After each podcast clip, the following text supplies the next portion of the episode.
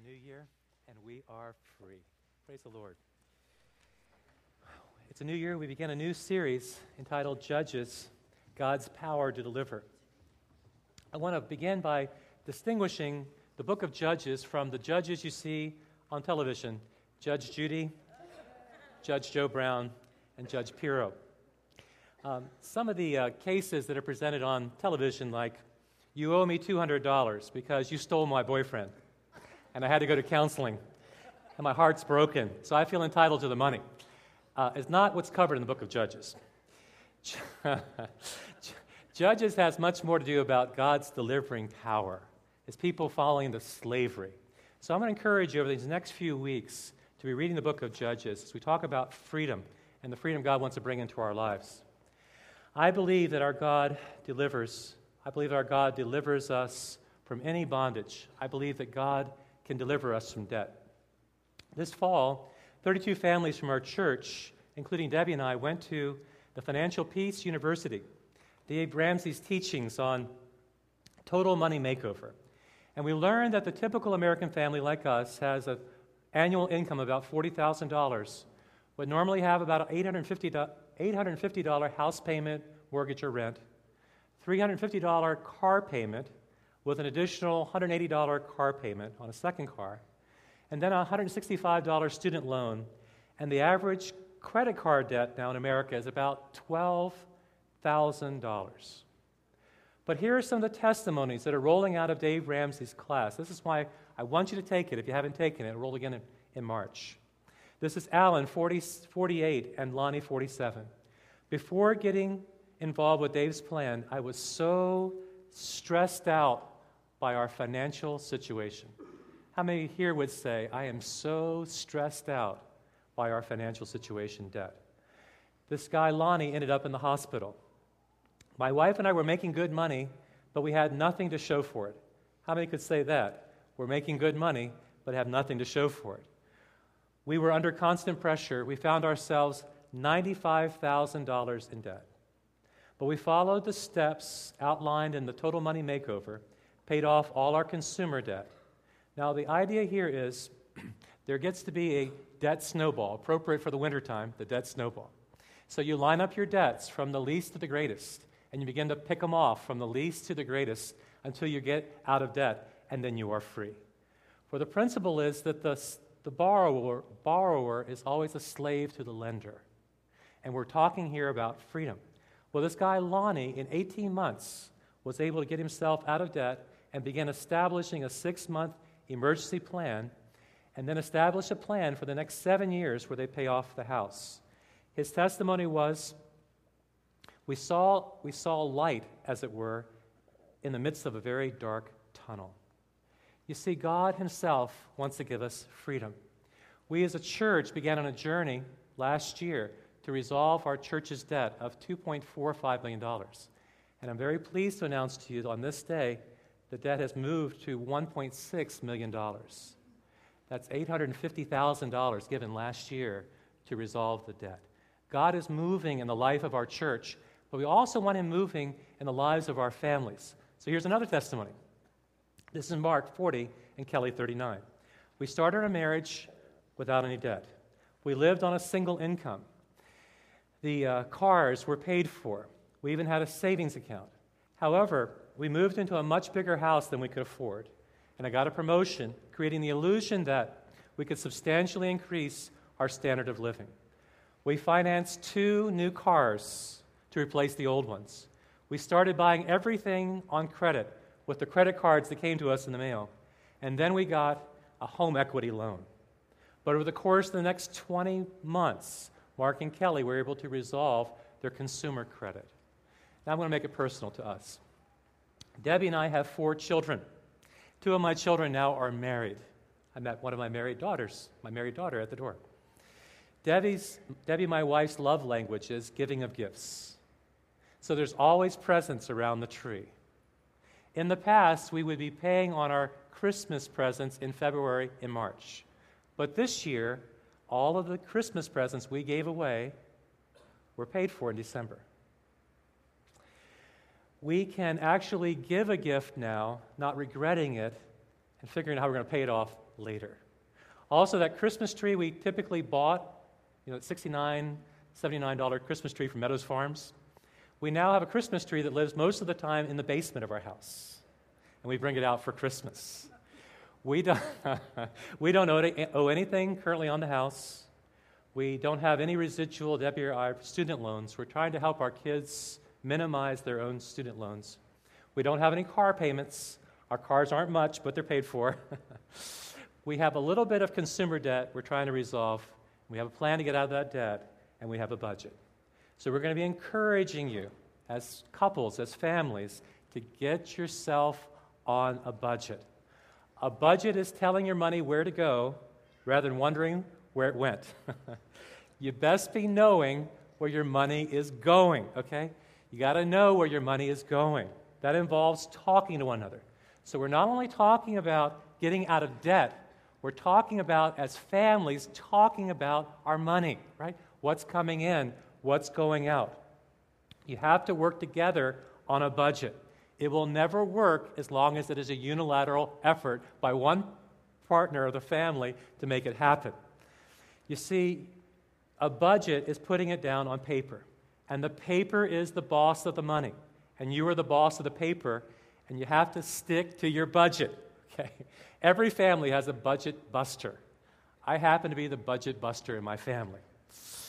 So if something comes up in your family, okay, an emergency, the refrigerator dies, the transmission goes out, you need to call for an emergency family meeting to put that now into the budget, right? So something has to go out of the budget to make room for that emergency. I really believe God's going to bring a lot of freedom to our church this year. I believe that our God has the power to deliver. He has the power to deliver your family out of debt, to take you into freedom. I believe our God gives us hope. And now we're going to turn to Heather Roderick and hear her story about freedom. It's a story about Lyme's disease. It's a story about the human struggle with pain. It's a story about surrender. It's a story about God's redemption. When I first heard this, I thought, you got to hear it. Heather's story of redemption. Good morning. This, yeah, oh, that's nice. Um, this is pretty personal for me, and it's um, been the past eight years of my life. So um, I tend to do better when I write a letter. Um, I te- tend to think better. So um, this is um, I wrote this in a letter form, so here we go. Dear friends, I write this letter to worship my Lord by telling you the short and very condensed version of how He's been working in my life. But to get there, I must go back a little and give you some background. Eight years ago, at age 19, I was a crazy, loud, energetic, on fire college student ending my sophomore year. I was attending Shepherd University in West Virginia, pursuing a graphic design major, and skipping class to do anything athletic. I loved being active. I was a marathon runner, a cyclist, a rock climber, kickboxer, a swimmer, and a triathlete. When people saw me, I was usually running. I was also very active in the on campus ministries Common Ground and the Christian Student Union, and on the weekends, I attended Grace Community Church, and on Sunday evenings, drove to Mount Airy for a college Bible study. I was also a leader for Young Life at Walkersville High School. Life was good, and God was good. In late 2003, I was diagnosed with Lyme disease and two co infections, each claiming their own consequences. Lyme disease takes many forms and exists on many different levels.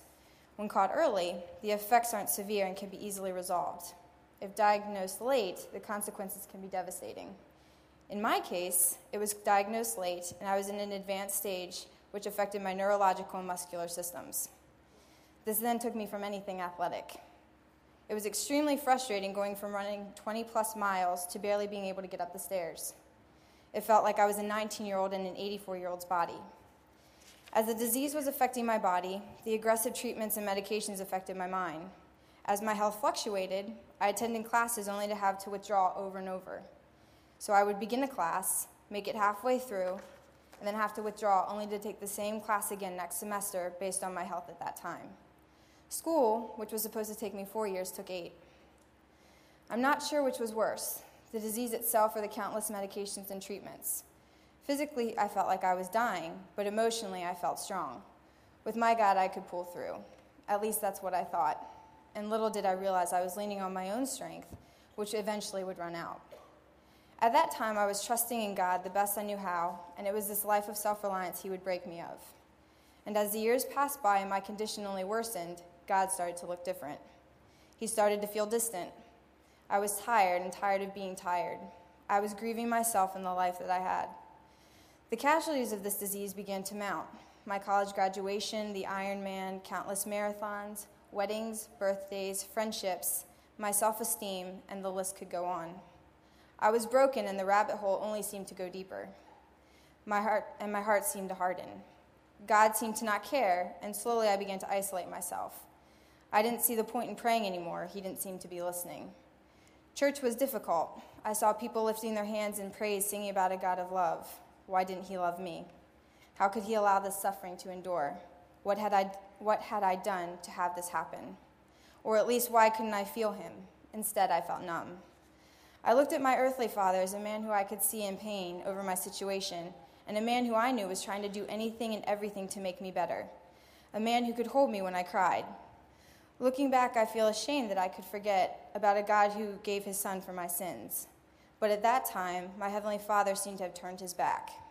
Jesus seemed approachable, he suffered, and I felt I could relate to him, but God had abandoned us both. During the years I had clung to my during the first years, I had clung to my scripture and spent many nights on my knees in tears and prayers. I had hopes my God would heal me and take this pain away, and when he failed, I thought he was saying no or not hearing me. I wanted so badly to love God and to feel his presence again, but I was so hurt and confused. My identity in which I was as his beloved began to fade as I pulled away. And as I mentioned earlier, my self esteem was crushed. Who was I now? I was far from the pretty, outgoing, strong girl I remembered. Who would want me now? At this point, I had lost almost all my hair due to the medications, and my struggling liver left my skin a pale yellow tint, and my, my body rejected most food, and my weight dropped to 86 pounds. I would joke to my mom that I looked like Gollum. I took showers in the dark and avoided mirrors. I felt sick on the inside and out. I felt like a waste. Why would God take me from the ministries I was doing like Young Life, and how could this be better? How could I possibly reach people now? And I saw myself as worthless. In my darkest moments, I would pray the Lord would just end this and take me home, or that I wouldn't wake up.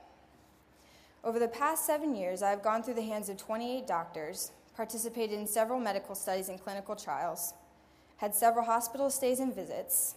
I have attended two extended stay treatment centers, experienced long hours of flying to Kansas, and long hours of driving to Pennsylvania and Virginia, and endured limitless amounts of and varieties of tests. And again, the list goes on. I have tried so many different protocols, I can't even count them.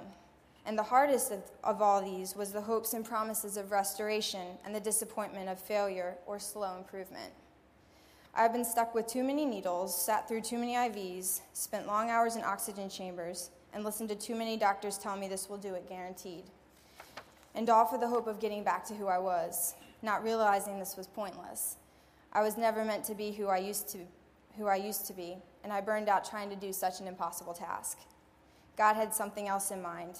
He was making me stronger through weakness. To stay and talk in detail about all those years would take forever, and it's really not necessary. Just this past year, things have started to slowly turn around. Currently, the Lyme is not a threat, and my body is beginning to heal, but there's still a lot to be done. And the struggle continues, and the constant ups and downs proceed. But each day I feel my body getting stronger. But this is by far not the best part. The healing of my heart has taken off. One of my most difficult casualties has been the broken rela- relationship I've had with my sister Ashley. Sometime after I became sick, our relationship became more tense. She was angry at my disease for holding all the focus and frustrated that the older sister she had known was different. So, to deal with it, she avoided me, and when she was around me, she spoke in anger or ignored me.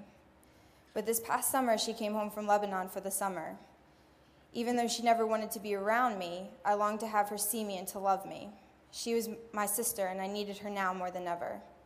I confronted her and begged her to love me and asked her what I had done to have her avoid me.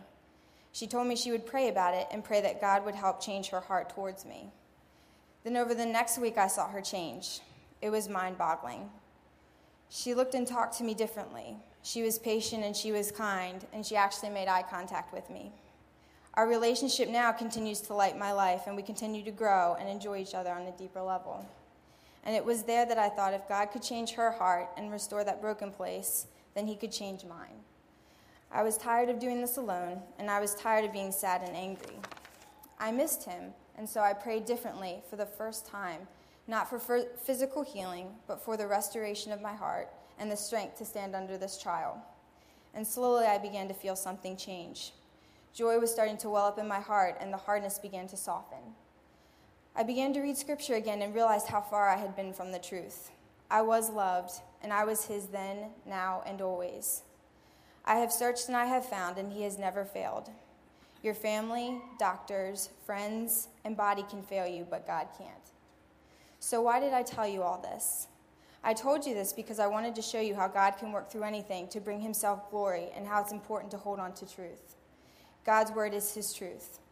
People often told me you're too young to be sick, and to that I would reply, sickness is ageless, and this happened to me in God's perfect time. I see now that God is crying with me and that He's allowed these things to come into my life for a special purpose, custom fit to me. Yours may not be a long chronic illness, but as one of His, you will face trials, and all I can say is to embrace them. I know this is hard, and I know so often we want to take pain away, but if it is for His glory, it is our joy. It's funny how you can love someone as much as you think you can, and then life happens, and that love becomes something more than you ever imagined. I'm still learning what it really means, what love really means, and how the Lord has showered me with it. I have been loved so deeply that I cannot really seem to grasp it. My mind seems to have to shift or move when caught in thinking that is too large for contemplation. The past seven years have been intense, for a lack of a better word. My heart still hurts when looking back at those years, but the hurt now is temporary, and sometimes more often now serves as a stepping block and a chance to remember all the blessings the Lord has given me out of the pain. Everyone will have personal and individualized hurt during, during his or her life, but those hurts are gifts. Does this sound twisted to you? Maybe like I'm trying to make pretty of an ugly situation to better help myself deal with devastation? It's here my concern leaves you. Think what you will. My heart is confident, my mind never sure. I am seeing it for what it is in my life a gift and a reflection of God's grace. I have the Holy Spirit of the living God dwelling in my heart, and I have only been able to really see him through such deserts. Life, when comfortable, can leave us without a need for being saved. I have seen some dark places, and to navigate alone is empty. I have seen myself dismantled in ways I never thought possible. Sometimes I wonder how we can appreciate light unless we have seen darkness, and it is here I feel so blessed and privileged. If asked if I would go into such a fire in hopes of glorifying the Lord or being refined, I would have honestly most likely avoided it, said no, or replied there must be a less painful way. But the fire came and it burned, and I couldn't move. I long to know more about this God who loves me, who has written the greatest love letter to me, who speaks and guides me through his words, has never left me, and has never failed me. I am more aware now that I am still far from that which He has called me to be, and that He will stop at nothing to pursue and transform me. I am truly loved. I am excited about the rest of my life, sick or healthy, to continue to learn what it means to abandon myself and rush the throne of the Almighty God. Heather. So, thank you for letting me share that.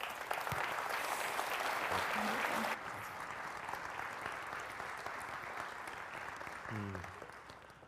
God heals and our God restores. We pull the house lights up now. I'd like you to open your Bibles to Joshua chapter 2.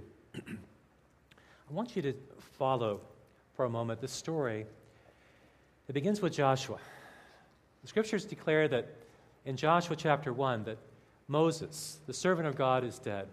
And Joshua, you're the leader. You're called to take the people across the Jordan River into the promised land. The Jordan River itself was at flood stage. To cross over the Jordan into the land of Canaan meant a declaration of war, that the very bravest of the seven nations would come against Israel. But God called them to take the land and take possession of the land. You see, when they came into the land, before they came in, Joshua sent two spies to check out the land. It's always better to uh, look before you leap. It's always better to know something about the enemy before you fight the battle. So they sent these two spies in, and they went to the house of Rahab the prostitute. Now, apparently, what happened was they came to the city gate, into the city, and they saw this movement inside Rahab's house. It could have been a inn for travelers, men coming to the city would stay there. So the two men went into Rahab's house. Now, I've often thought what would it be like for the spies to have a cell phone conversation with Joshua. Joshua, how's it going? It's going great. Where are you guys staying? We're staying at the house of Rahab, the prostitute. So, at that very moment, the king becomes aware that the spies were staying in the house of Rahab. So they sent word by way of guards to knock on the door. And Rahab opens the door. They know not the barge because you never know what could be happening inside of Rahab's house. The, the king gives an order to bring those men out. Now, for those men to be brought out would, mean certain death. So, at this very moment in time, the spy expedition lies in the hands of Rahab the harlot. Rahab says the men came, but they've also left. And so she basically sends the spies away. Now we pick up at, at verse 9, and this is what Rahab said. Before the spies lay down for the night, she, Rahab, went up on the roof and said to them, I know the Lord has given you this land, and a great fear of you has fallen on all of us, so that all who live in this country are melting in fear because of you. We have heard how the Lord dried up the water of the Red Sea. For when you came out of Egypt, and what you did to Sihon and Og, the two kings of the Amorites east of the Jordan, whom you completely destroyed, when we heard of it, our hearts melted, and everyone's courage failed because of you. Now, listen to this. This is their testimony. For the Lord, your God, is God in heaven above and on the earth below. Rahab makes an astonishing confession.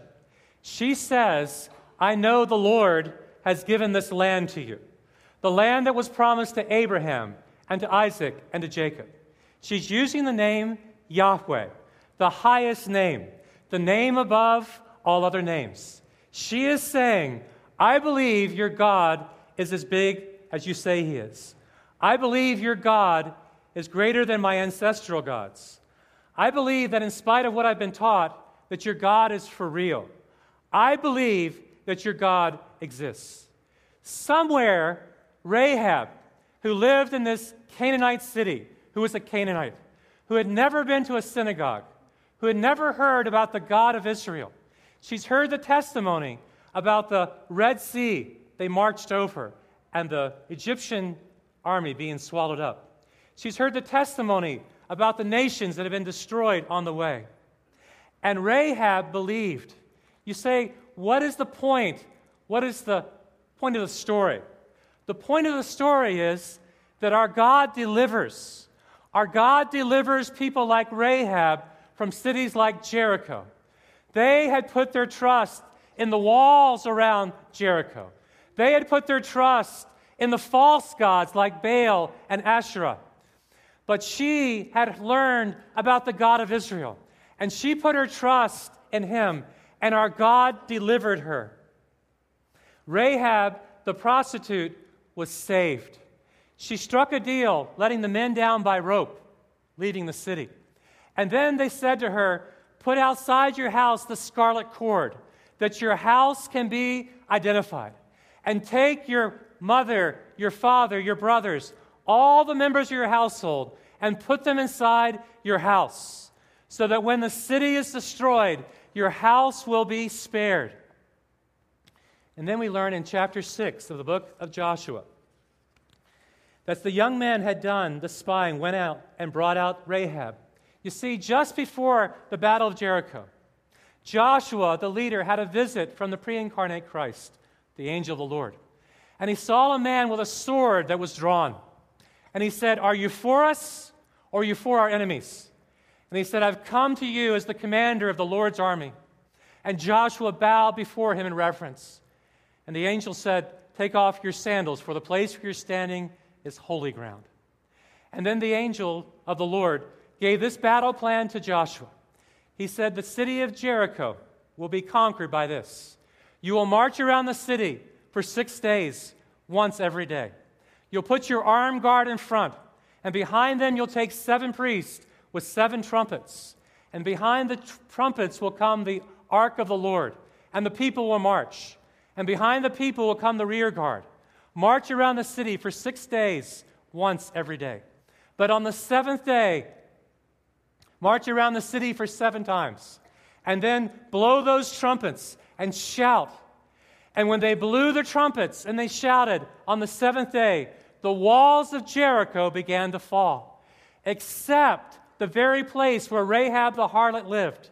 You see, she had brought her family into that house, and she extended from her house the scarlet cord. You see, our God deals with us on the basis of grace and mercy and forgiveness. Our God saves, our God delivers, and God delivered Rahab from sure destruction. And the scriptures declare that by faith the walls of Jericho fell. The walls of Jericho did not fall because of a battering ram the Israelites employed. The walls of Jericho did not fall because of some kind of launch into the walls of that city. They did not dig underneath the walls of the city. They did not put a ladder against the walls of Jericho. The walls of Jericho fell because the people marched around them for seven days. And by faith, Hebrews tells us, the prostitute Rahab, because she welcomed the spies, was not killed with those who were disobedient. Rahab was spared, and any member of her city that had turned to the Lord would have also been spared. Now we turn to the book of Judges. The key verse in the book of Judges is Judges chapter 21 and verse 25. It appears as if while the people had Joshua, they followed the Lord. But when Joshua died, there arose a generation that did not know the Lord, had, did not know of his ways. Look at Joshua chapter 21, or Judges 21, verse 25. In that day, in those days, Israel had no king, and all the people did whatever seemed right to them in their own eyes. In that day, the nation was leaderless, the nation was rudderless, the nation had no vision, and every person there did what was right in their own, in their own eyes. Could it be that the very same thing that was happening in Judges is happening now in America? That everyone seems to be doing what is right in their own eyes. Our eyes have turned away from the Lord. It is as, it is as if God has not spoken. It is, as, it is as if we are making up our own rules.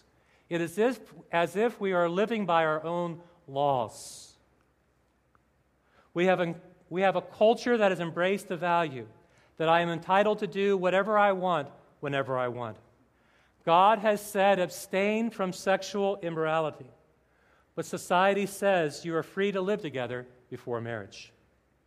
And God has said, do not get drunk on wine. But society says, make sure you have yourself a designated driver. God has said, do not be yoked together with an unbeliever. But we say, if I date this person and love them enough, they will come into the kingdom. They'll become a Christian once we're married. God has said, discipline your children. If you love your children, you will bring discipline to them. We say we'll bring them positive reinforcement only and never bring correction. God has said, if a man will not work, neither shall he eat. But we say we're entitled to food, to health care. We're entitled to parents to take care of us until we're 30. We're entitled to a job that doesn't demand much of you and pays you a lot of money. And God has said, turn the other cheek. God has said much. And we say, nobody will ever walk upon me. We're living in a time when everybody seems to be doing what's right in their own eyes. We're not listening to the voice of God, we're not heeding the voice of God. Solomon said, My son, pay attention to what I say, give heed to my words, write them upon your heart.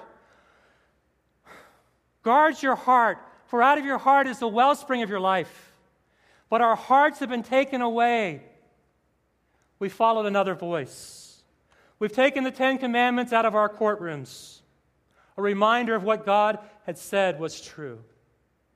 We've taken down, we've questioned taking down the cross in a place like New Mexico, or the cross over the graves of those buried in Arlington. We even now have legislation passed, national health care, where votes from senators from North Carolina or from uh, Louisiana and Nebraska were purchased by promising those states millions of dollars. When was it that we could buy votes by giving millions of dollars away to senators? What is happening to this nation? We are doing what is right in our own eyes. Everybody seems to be doing what's right in their own eyes, and they're not listening to the voice of God. God has the power to deliver us, but we must turn our attention back to Him. We must return to the Lord our God.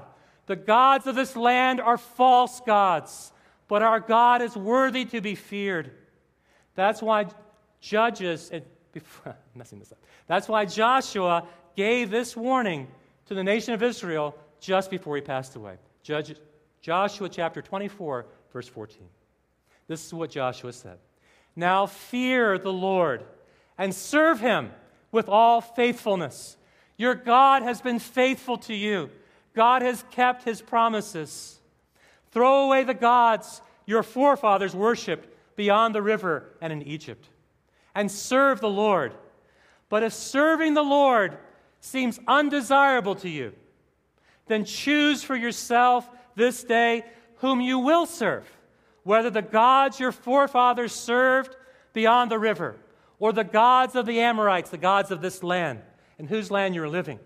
But as for me and my house, we will serve the Lord. He is making a declaration. He is driving a stake into the ground that as for me and my house, we are going to serve the Lord. We're going to serve the Lord in the good times and in the bad. We're going to serve the Lord in the prosperity and in the adversity. We're going to serve the Lord when it is easy and when it is hard. We're going to serve the Lord in the good times and in the bad. We're going to serve the Lord when it's convenient and when it's inconvenient. We're going to serve the Lord in our house and outside of our house because we will be known as the servants of the Lord. God is raising up a generation to serve Him, to serve Him. There was a generation did not know the Lord, and they suffered. And wherever there is sin, there is suffering. But listen to this promise about those who fear the Lord. Psalm 112. Blessed is the man, blessed is the woman who fears the Lord, who finds great delight in his commands. His children and their children will be mighty in the land. The generation of the upright will be blessed. Wealth and riches are in his house, and his righteousness endures forever. Even in darkness, even in the darkness of times, the light dawns for the upright for the gracious, compassionate, and righteous man. God, God will take care of that man who conducts himself with justice. He will have no fear of bad news, for his heart is steadfast, trusting in the Lord. You see, Christianity is a decision. It's the decision of, of whom I'm going to serve. Whether I'm going to serve the gods of this land or whether I'm going to serve the living and true God. Joshua made a decision, and the same decision you need to make as to who you are going to serve. So we find this pattern in the book of Judges. There's eight points of this. I think they're on the screen behind me.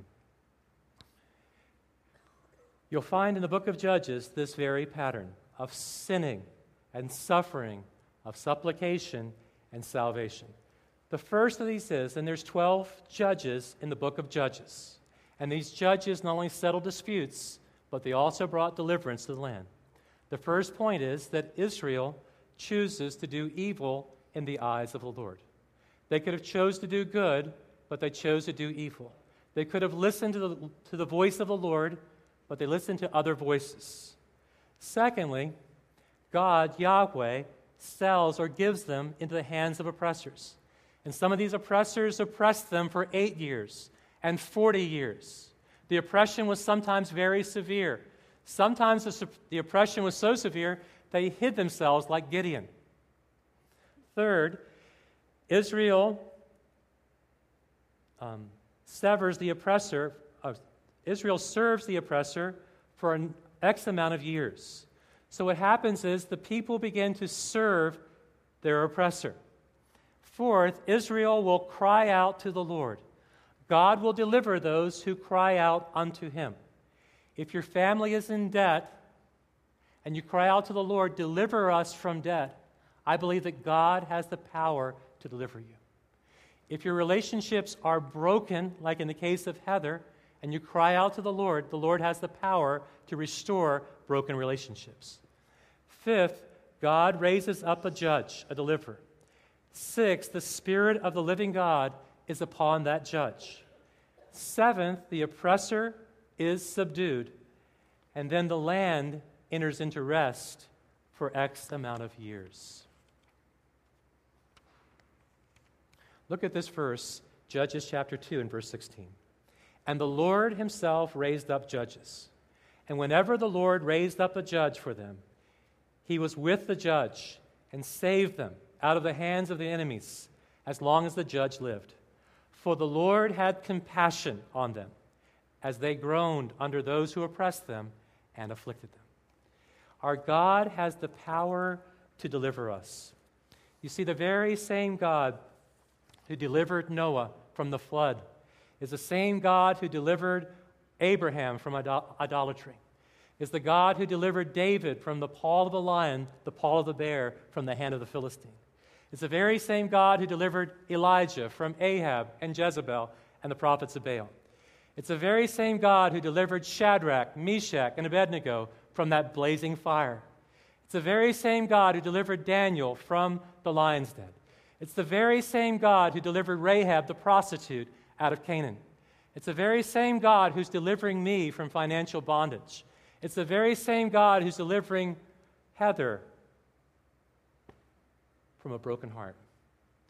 Our God has the power to deliver. So you say, Pastor R, what do you believe is the idolatry in America? An idol is anything that displaces God's place. An idol is anything that occupies most of our thinking. An idol is something that holds on to my affection. I believe that the idolatry, obviously in America, is that of money. We believe the more money we have, the happier we will be. And we believe the more money we have, the more important we will be. And we believe the more money we have, the more secure we will be. The studies are coming forth now to show that having more does not create more happiness. We will, we've sent a team off to Thailand, and I promise you the report they'll bring back will be something like this. We went to Thailand to minister in the name of the Lord, and the people there have absolutely nothing. We went into their homes, we saw they have nothing. But the people there have such incredible joy. Underlying that assumption is the American assumption that having more makes me more happy. You see, we have equated our net worth with our self worth. A person is important if they have more money. We buy stuff we don't need with money we don't have to impress people we don't even like. Having more things will not make you more secure. The, tr- the truth is, the more you have, the more you stand to lose. And the more you have, the more it takes to maintain it. And the more you have, the more it takes to insure it. the truth is, security can only be found by putting your trust in someone, something that can't be taken from you. You put your security in things, and the things can be taken away from you. You see, whatever you trust for your security is your God. People in the time of Judges were placing their security in stone carvings, clay statues, to secure them against the unpredictability of life. They put their trust in Baal and Ashereth to lessen the odds the rug would not be pulled out from them. Now, in America, we have trusted our money, our employer, our jobs, our portfolio, our investments, and they provide for us our security. God is calling us to trust Him. Command the rich in this world to not put their trust in riches, which is so uncertain, but to put their trust in God. For in God we will find the strength and the provision and the hope. God is calling us to serve Him. Would you pray with me? Father, as we begin this book of Judges, as we begin to open up this great book where there was such intense darkness and people seem to turn away, we see that many in our own nation have turned away from you, Lord, listening to other voices, making false assumptions, having false beliefs, perhaps believing the more we have, the happier we will be. Or more we have, the more important we will be. Or the more we have, the more secure we will be. God, we repent of our sin. And we ask you, Lord, to fill our hearts with truth, that our salvation may be put, our hope may be put in the person of Jesus Christ, that we might follow him with a whole heart, and that God, you would progressively deliver us from the things that have held us captive and in bondage. Father, would you set your people free? As we open up this book, Lord, speak to us. It seemed then that everybody did what was right in their own eyes. Father, we want to do what is right in your eyes. And so on this day, we say, Lord, as for me and my house, we will serve the Lord. God, may you bless that decision. And may you pour out your blessings upon these households. In the midst of our hopelessness, Lord, give us a hope that cannot be taken away from us. In the midst of our insecurities, give us a security that will hold us fast. Give us an anchor that will hold through the storms of life. Help our lives be anchored in you, Lord, and the promises you give. For you are our great provider, and you give us strength through the hard times. So give us that strength, Lord, we ask for in the name of Jesus.